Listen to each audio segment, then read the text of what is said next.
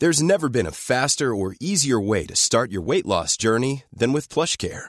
PlushCare accepts most insurance plans and gives you online access to board-certified physicians who can prescribe FDA-approved weight loss medications like Wegovy and Zepbound for those who qualify. Take charge of your health and speak with a board-certified physician about a weight loss plan that's right for you. Get started today at plushcare.com slash weight loss. That's plushcare.com slash weight loss. plushcare.com slash weight loss. This podcast is for entertainment purposes only and does not replace your own financial, tax, legal, or financial product advice.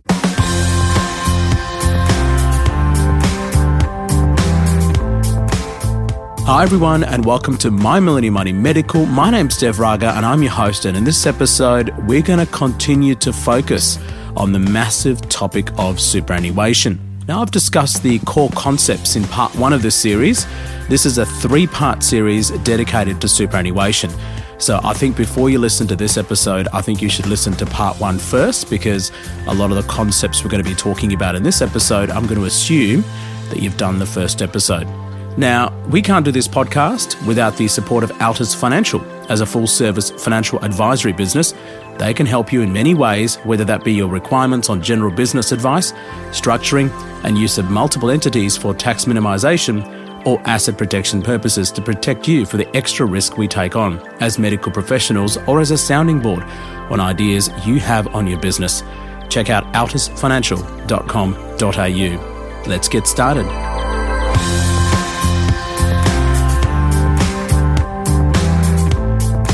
Now, if you want me to discuss a specific topic or if you have a specific question, contact me via Twitter or via Facebook. And for those of you that are new to the channel, the aim is education, empowerment, and entertainment. So, some of the things that we're going to talk about in this episode is spousal superannuation. How does that work in terms of contributions to spouse? Insurance and superannuation. How does taxation work? Capital gains, etc. And what happens if you actually breach the concessional contributions uh, cap? So there's a few sort of nitty gritties that we'll talk about on this one. And on the next episode, we're going to talk about how super works for you on the back end, particularly when you start your phasing of retirement. So, how can you contribute to your superannuation uh, to your spouse? Now, this is an interesting topic in itself. Most of what we discussed before was basically about you, yourself, um, and only you. But some of you may have partners or spouses. How does it work to contribute to their super? Now, if you're a partner and you on a low income earner and you work part time or currently unemployed, they may be disadvantaged by getting less super, but you can help with that to top it up. There are two main ways that this can work. Number one is you can do what's called a spousal contributions tax offset, and number two is you can do what's called a spousal contributions splitting. So, what is a spousal contribution tax offset? Now, you can contribute up to $3,000 into your spouse's super and then claim an 18% tax offset for yourself. This means you get a tax offset maximum of 18% of the 3000 which is around $540. You could do this every year if you want to. But there are rules for this eligibility, and they are you must be married or be in a de facto relationship. Both of the uh, persons must be Australian residents. So if your partner isn't, this scheme is not eligible. Both of you must be under the age of 67, largely. And the contribution must be non concessional for you. That is, you can't make a concessional contribution and double dip on the 18% tax offset and the receiving spouse's income must be less than $37,000. Now, if it's between $37,000 and $40,000, you still receive a partial offset. But if it's greater than $40,000, this scheme is not eligible for you. Now, what's the difference between this, which is the spousal contributions tax offset, and the spousal contributions splitting? Now, that's something entirely different. And I think sometimes people get confused between the two. You can opt with the splitting to transfer some of your concessional contributions over to your spouse's super account. Now, you can only split up to 85% of the concessional contributions because remember, the other 15% is paid in tax already when it enters your account. And your spouse must be below the preservation age based on their date of birth. Now, there's a chart for this if you're interested. Um, you can Google it. You can Google the preservation age chart, um, you know, for spouses, etc. So, why would anyone split their concessional contributions with their super? Uh, sorry, with their spouse, beg your pardon. Now, supposing you have an older spouse and they're entitled to access their super earlier than you, it provides flexibility and strategic sense to do this if both are on the path to financial independence. Now, supposing you have a younger spouse, if you want less of your wealth being assessed for Centrelink benefits, you may wish to transfer some of your concessional contributions to your spouse. And this is a strategic move to access Centrelink benefits for both of you. So, depending on the age of the spouse, you may use this strategy to split your super contributions to your spouse. Now, remember, there is a $1.7 million as of this recording in 2022, June, um, transfer balance cap limit before you start paying tax. So you may wish to transfer some of your super to your spouse to remain below this threshold for tax advantaged purposes. And let's face it, in the future, targeting super is on the government's cards. So you may wish to protect against future legislative changes when they target high super balance individuals. Now, what's so bad about this super contribution split? The bad thing is when you transfer concessional contributions, note it's not cash, it's investments that you've already got in your super. It may trigger a capital gains event, which means any capital gains tax will be payable at the super level. And also, any transactional costs need to be considered. So you need to be careful because all of the concessional contributions cap we've discussed before also exists for your spouse and partner. And your partner has full control over their super. So once the split is done, it's their money and investments. So even if you split the concessional contributions, your cap is unaffected, i.e., it'll still count towards your cap. So those are the two main ways that you can contribute to your spouse which is the spousal contributions tax offset and the spousal contributions splitting. And there's some of the pros and cons of splitting. Now, what happens to super when you die? It's important to note that when you construct your will and estate planning, your super is excluded as part of it. The main reason for this is wills only cover assets held under your name. Your super is not held under your name, it's held under a trust structure. So there's a trustee. This means your trustee often decides who gets your super, but there are ways to protect your super upon your death, and this is really important. Here are the top things to know. Your super can only be given to some people, and you can't give your super to any Tom, Dick, and Harry. You need to nominate someone as a beneficiary and the nomination can't just be logging in and stating the details. That's really critical. I think a lot of people forget that just because you log in and just mention who your beneficiary is inside your logged in account, that may not be enough.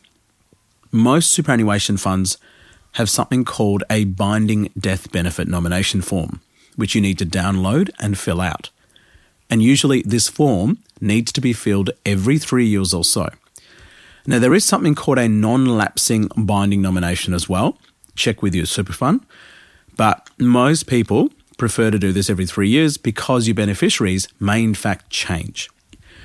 Your super can then be distributed to this person whom you've nominated as a binding beneficiary, who has to be then legally responsible person or one or more of your dependents.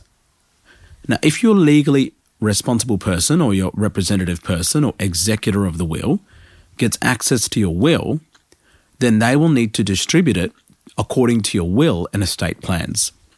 So let's just recap the difference between the non binding nomination and a binding death nomination forms.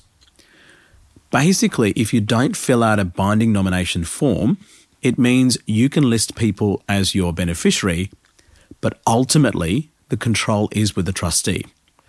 I don't see why anyone would want to give that sort of control to a random person who is a trustee. Now, the issue with having non lapsing binding nomination is Once you've done it, unless you remember it, it doesn't change. And the situation of family relationships may change. So I think it's useful to have a three year form and then check in on it every three years to make sure everything is in order. And you need to put yourself as a reminder. So I generally review it on the 1st of January. It's a reminder for me to renew my insurances, my binding death nomination forms, and just an overall portfolio check with my superannuation and all my investments in my property. So it's absolutely important that people understand the difference between a binding death nomination form and a non binding beneficiary nomination. And I think a lot of people may not understand the difference, and it's really important. I've actually spoken to people that unfortunately have had partners die, and the partner hasn't done a binding nomination form, and it's a real pain to actually get the money from the super, particularly if they don't have a will. So remember, your super is not covered by the will because the super is not in your name, it is held by the trustee. That's the structural difference. Now to the taxation bit of it. How is superannuation taxed? Now, this is a really good question, and I will cover the back end of super of how that gets taxed in the next episode. But the front end of super, and that's the accumulation phase, there are three stages and taxes which apply within super. And some of these we've already covered in the previous episode. Stage one is contributions tax, which is a flat tax of 15%. It's really important to understand that this is not the fee that the superannuation fund charges. This is the tax that we all have to pay for the privilege of contributing to our super concessionally. Stage two is when the money is within super and earns money because of compounding, there is an earnings tax, and that's usually at a flat tax rate of 15%. And stage three is withdrawal tax. When you withdraw the money from super, there may be some taxation on those withdrawals. So let's go through each stage carefully and see how taxation matters. Stage one contributions tax. This is for concessional contributions where money enters super from pre tax dollars. It is being taxed at 15%. This is a flat tax. If you have a tax rate higher than 15%, then it makes sense to max out the concessional contributions at $27,500 every single year if possible. This depends on your cash flow situation and how soon you need the money. But to give you a basic example, if you're someone that pays 30% tax normally, but you max out your super concessionally, that means instead of paying 30% tax, you're now only paying 15% tax and you get an instant return of 15% on your money. That's guaranteed every single time. Now, if you're in a higher tax bracket, which a lot of listeners are, at 40 to 45%, you can imagine a significant benefit of maxing out your super. Now, there is no extra tax payable if you take after tax money and put it into super, and that's called non concessional contributions. Stage two earnings tax. During your wealth accumulation stage or working phase, you will select investments within your super, and those investments hopefully would have performed really well.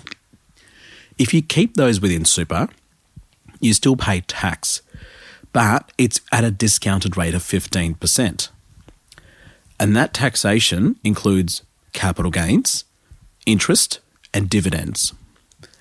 Now, if you sold any investments and held it for greater than 12 months, you get a one third capital gains discount, which means your capital gains tax is now only 10%.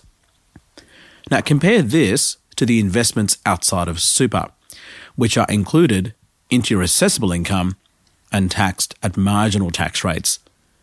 Granted, you still get the 50% CGT discount. But notice the capital gains tax within super gets a discount of one third, and that brings down the tax rate to 10%. So that's really important to understand when it comes to earnings tax within super. That's stage two. Stage three is withdrawal phase or taxation upon withdrawal. When you withdraw from super as a lump sum while under the age of 60, you pay some tax. And there is a table for this, and it depends on the tax free portion and taxable portion of contributions. Remember, any after tax contributions you may have contributed, you can withdraw as a lump sum tax free amount. If you're in retirement over the age of 60, then you can migrate your super to retirement phase, and any earnings and withdrawal is considered tax free provided you're not working full time. And there's something called the death benefits tax. If you die and your dependents, tax dependents, or according to the ATO definitions, children or spouse, receive your super, they get it tax free. If you die and your super goes to a non tax paying non dependent, they may need to pay tax on the super. Those are the three stages of taxation, basic stuff, that you need to understand contributions tax, earnings tax, and withdrawal tax. Now, the next question I had about super is how do you change super? How does it actually work? Can you actually change your superannuation fund? Now, some people may want to change funds due to investments, whatever options they have, fees, advice received, or insurance. Now, more about insurance later in this episode. The three terminologies are rollover, withdrawal, and transfer. They all mean the same thing, and I don't know why different superannuation funds use different terminologies, which makes it deliberately confusing. You find the form of changing over super and you fill it out, and it's often a good strategy to tell your current super your plans to switch so they can help you as well and it's more streamlined. Now, changing super doesn't happen automatically overnight. It takes a bit of time. Sometimes it can take up to three weeks. So, what are the risks of changing one's super fund? Number one is insurance. They change, and I'll talk about this more later in this episode.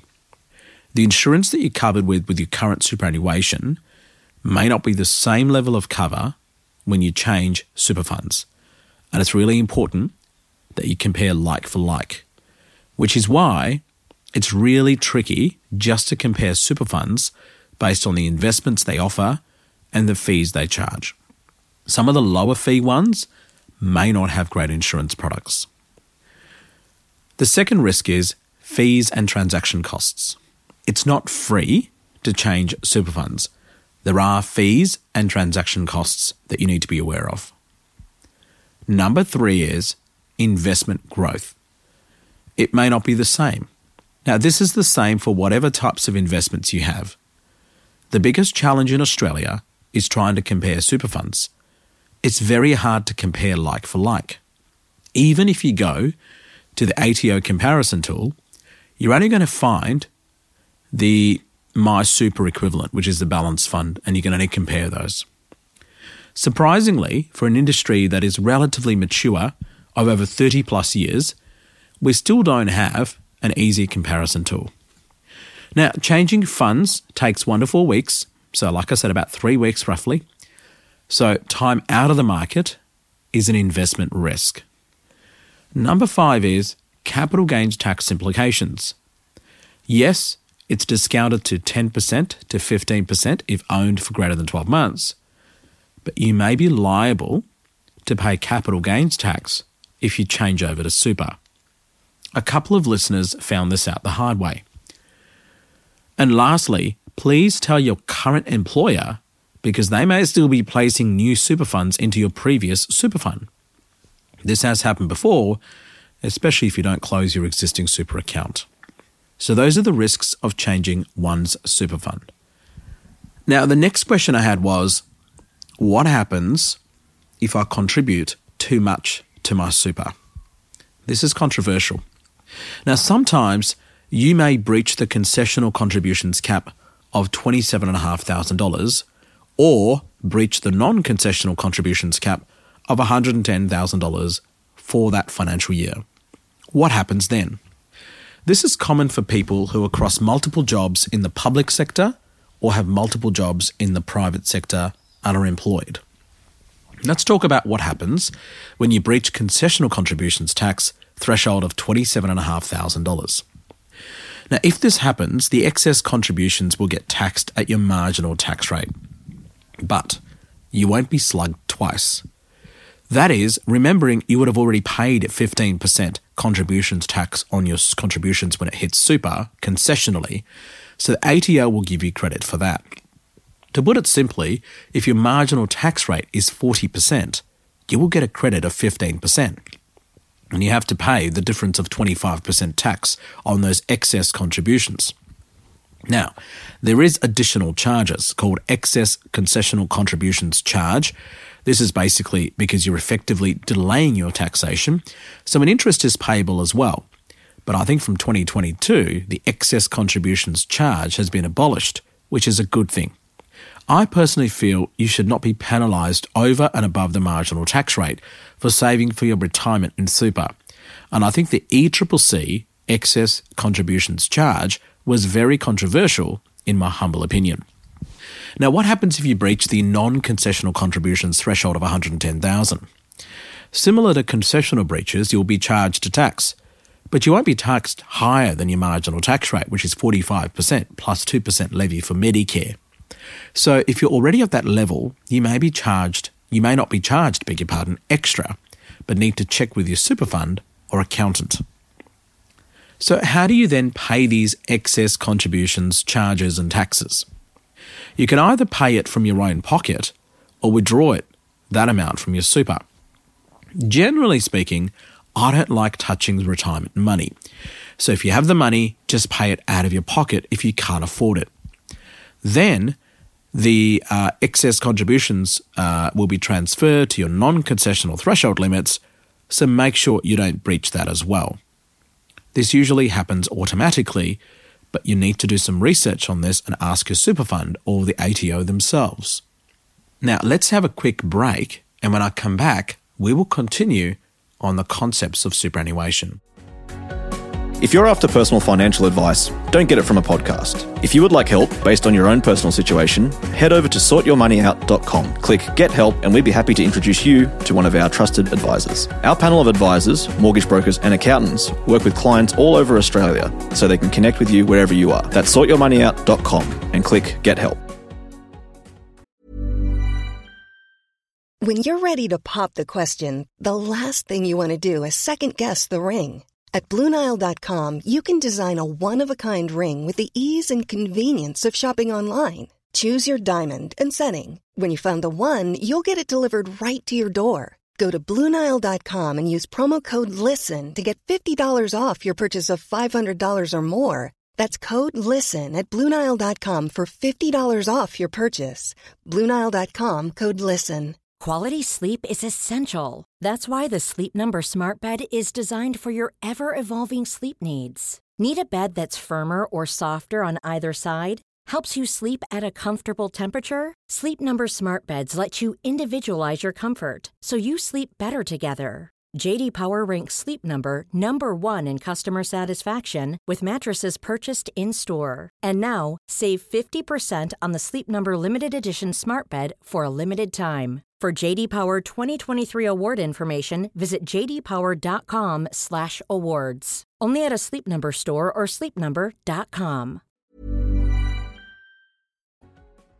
Welcome back. Just another thanks to Altus Financial for getting behind My Millennial Money Medical. We can't do this without them. Whether you're established in your career with a solid income and looking for next steps, or you're after advice about buying into or selling or opening your first practice, Altus Financial can help. Altus is offering a complimentary 15 minute chat for anyone who wants to discuss their scenario with their professional team. Click the link in the show notes for more information. Now, back to superannuation. The next question I had was How is capital gains tax within super? Now, we, we sort of dealt with this briefly prior to the break, but I just want to go through that again. Generally speaking, capital gains tax within super is quite good and it's quite lucrative. If you own an investment outside of super and you own it for greater than 12 months, you will receive a capital gains tax discount of 15%. sorry, 50%, beg your pardon. That is, only 50% of the gain will be taxed at your marginal tax rate. But if you held the asset within your super, the taxation depends on whether it's an accumulation phase or retirement phase. Note this is only for realised capital gains. If you don't realise it, i.e., no sale takes place, there isn't any tax you need to pay. And during accumulation phase, the capital gains tax is 15%. And if you held for greater than 12 months, you will get a one third discount. So effectively, the CGT becomes 10%. That is extremely attractive to most people. You may not actually see it if you have your super in an industry fund because the fund manager pays the tax out of the pool of assets within the fund prior to declaring the unit price. It's a bit complex and I won't go into the weeds because I won't be able to find my way out of it. Now, during retirement phase, there is zero capital gains tax if your super is in this phase. This is why holding investments within super is absolutely awesome. If your super is in transition to retirement phase, this is not the same as retirement phase, and ultimately you will need to pay CGT of 15%. But you'll still get the one third discount if the asset is held greater than 12 months. Generally speaking, whether you have a retail or industry super fund or SMSF, your capital gains tax is still the same. Now, the next topic is low income super offset. This is different to spousal super contribution schemes that we talked about earlier. This only applies to low income earners. How does this work? This is basically a refund of some of the contributions tax you may have paid as a low income earner. Effectively, it's a $500 refund. That is, low income earners do not have to pay tax the first $500 of contributions tax. This is per person. What's the eligibility here? If you earn less than $37,000 per year, including super, you can claim this during tax returns. And it's not much, much money, but it's free money. Never say no to free money. That's Devraga's principle. I suspect this scheme will not apply to a vast majority of listeners to this podcast, but I do know there are nursing, medical students that have part time work that may benefit from this scheme. But remember also our patients, who may be low income earners, must be told about this scheme. I often calculate compound returns for smokers if they're really motivated to stop smoking. It's one of the ways I explain how the damage smoking really does to their health, but also to their finances. Now, what about sole traders when it comes to superannuation? There are plenty of sole traders listening to this episode. Now, when it comes to sole traders, healthcare workers, it could be allied health or general practice or specialist, etc. There are heaps of them listening out there. And there are also non healthcare workers that work as sole traders, like your tradespersons, etc. As a sole trader, you are your own boss. You have no employer, which means you're not entitled to any mandatory super contributions. Sole traders are ridiculously at high risk of not investing into their super, having little to nothing during the retirement phase. It's an understated risk, so please pay attention. What can you as a sole trader do? You can contribute personal contributions. These can be concessional or non concessional. We've gone through these concepts before.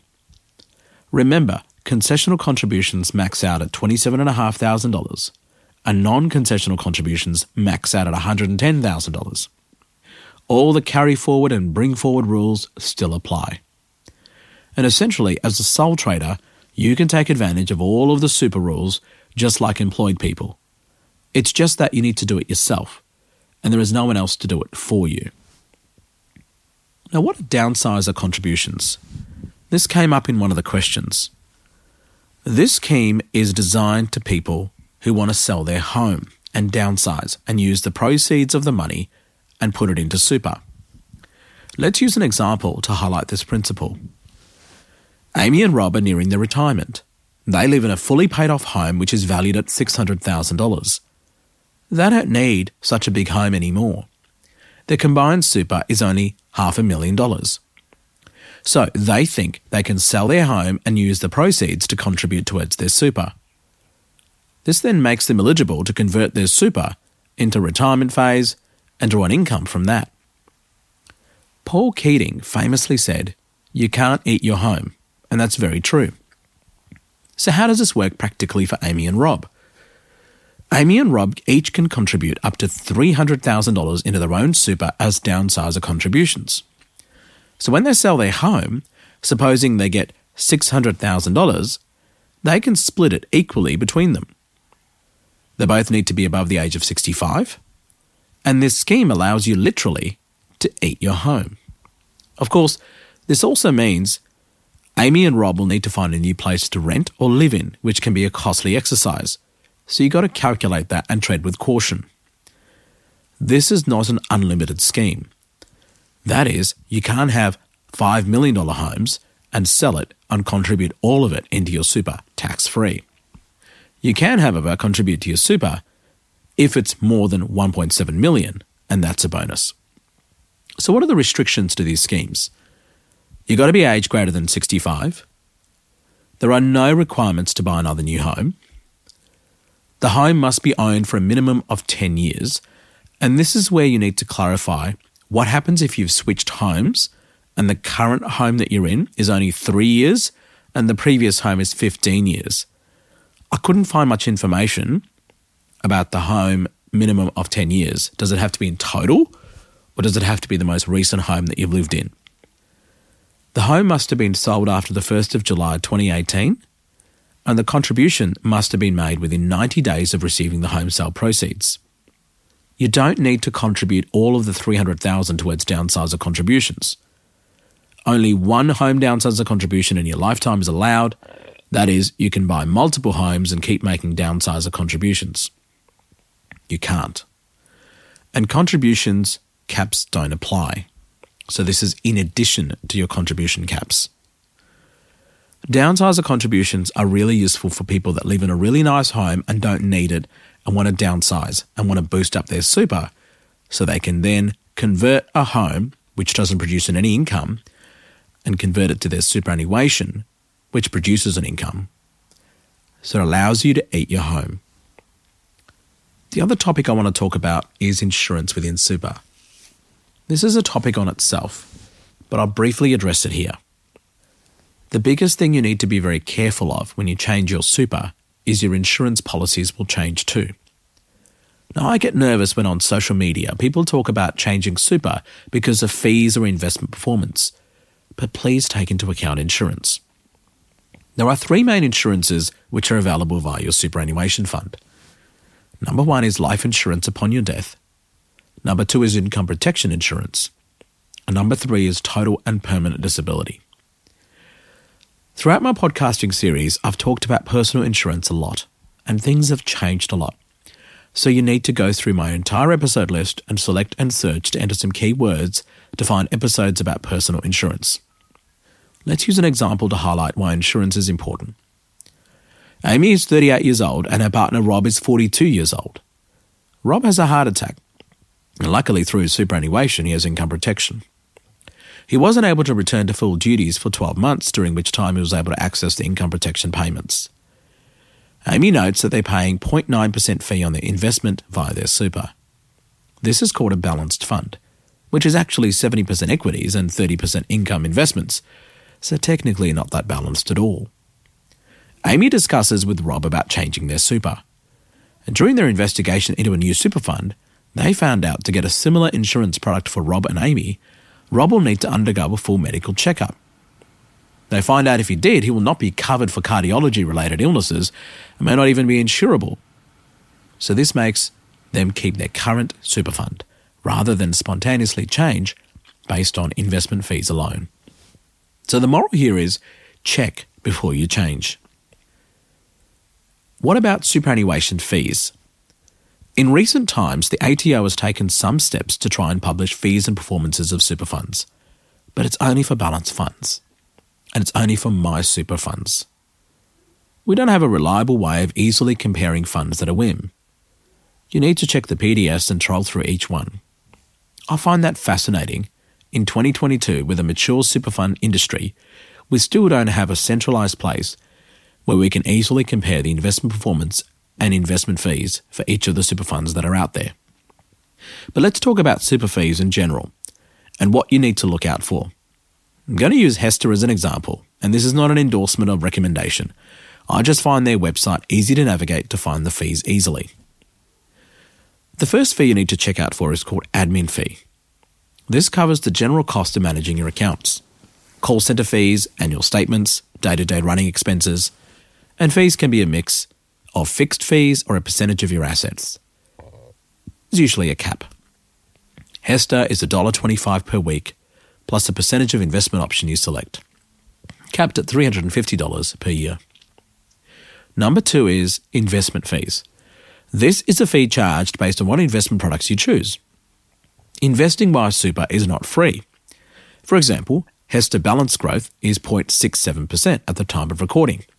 HESTA Conservative is 0.39%, and Index Balanced is 0.05%, reduced from 0.06%, I think, and High Growth is 0.87%.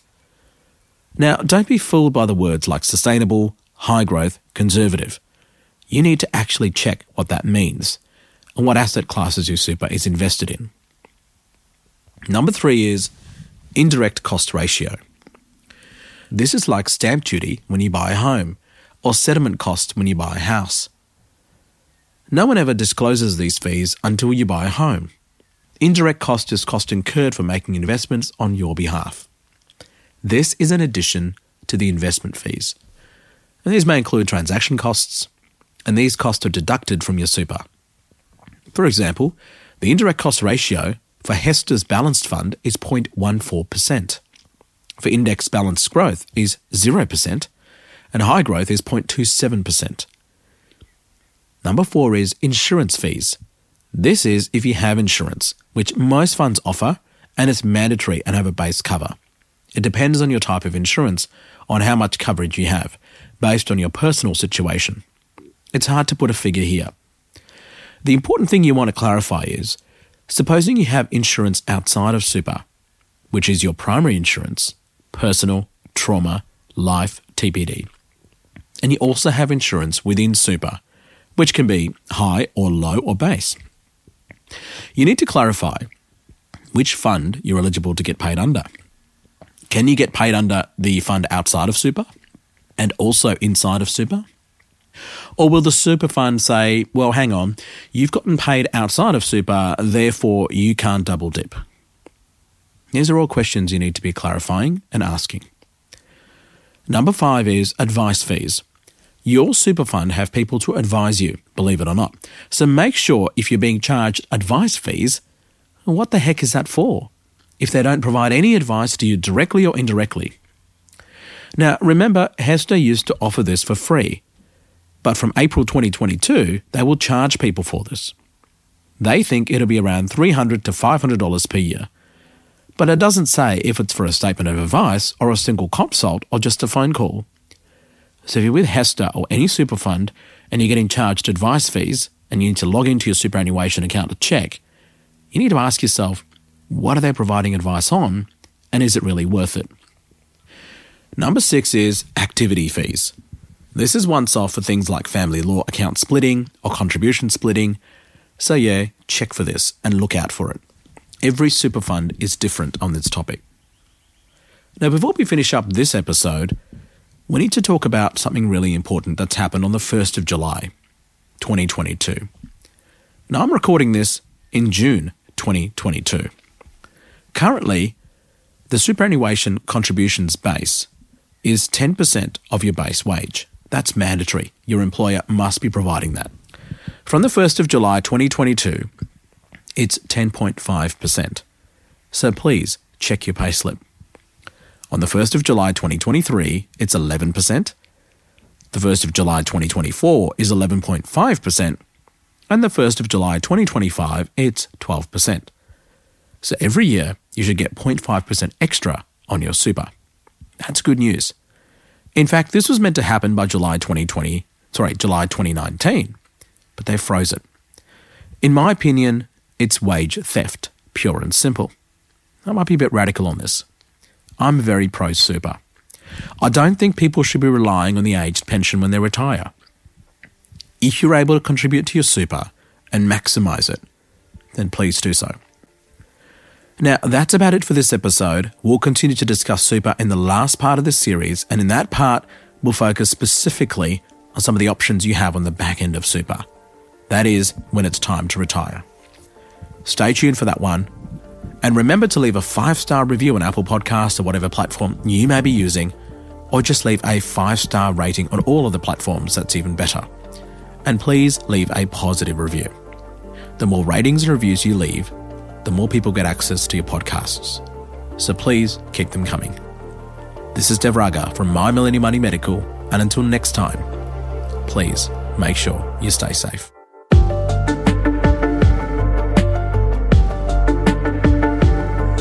We acknowledge the Awabakal people, traditional custodians of the land on which our studio sits, and pay respects to their elders, past, present, and emerging. We extend that respect to Aboriginal and Torres Strait Islander peoples who may listen to our podcast. This podcast is for education and entertainment purposes. Any advice is general financial advice only, which does not take into account your objectives, financial situation, or needs. Because of that, you should consider if the advice is appropriate to you and your needs before acting on the information. If you do choose to buy a financial product, read the product disclosure statement, target market determination, and obtain appropriate financial advice tailored to your needs. Simo Interactive Proprietary Limited, the publisher of the podcast, and Glen James are authorized representatives of Money Sherpa Proprietary Limited, which holds financial services license 451289.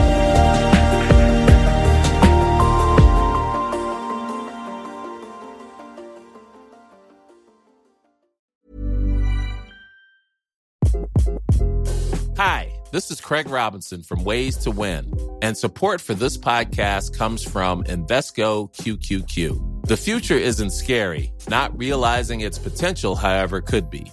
Just like on the recruiting trail, I've seen potential come in many forms as a coach. Learn more at Invesco.com slash QQQ. Let's rethink possibility. Invesco Distributors, Inc. Hey, it's Danny Pellegrino from Everything Iconic. Ready to upgrade your style game without blowing your budget? Check out Quince. They've got all the good stuff shirts and polos, activewear, and fine leather goods, all at 50 to 80% less than other high end brands. And the best part? They're all about safe, ethical, and responsible manufacturing.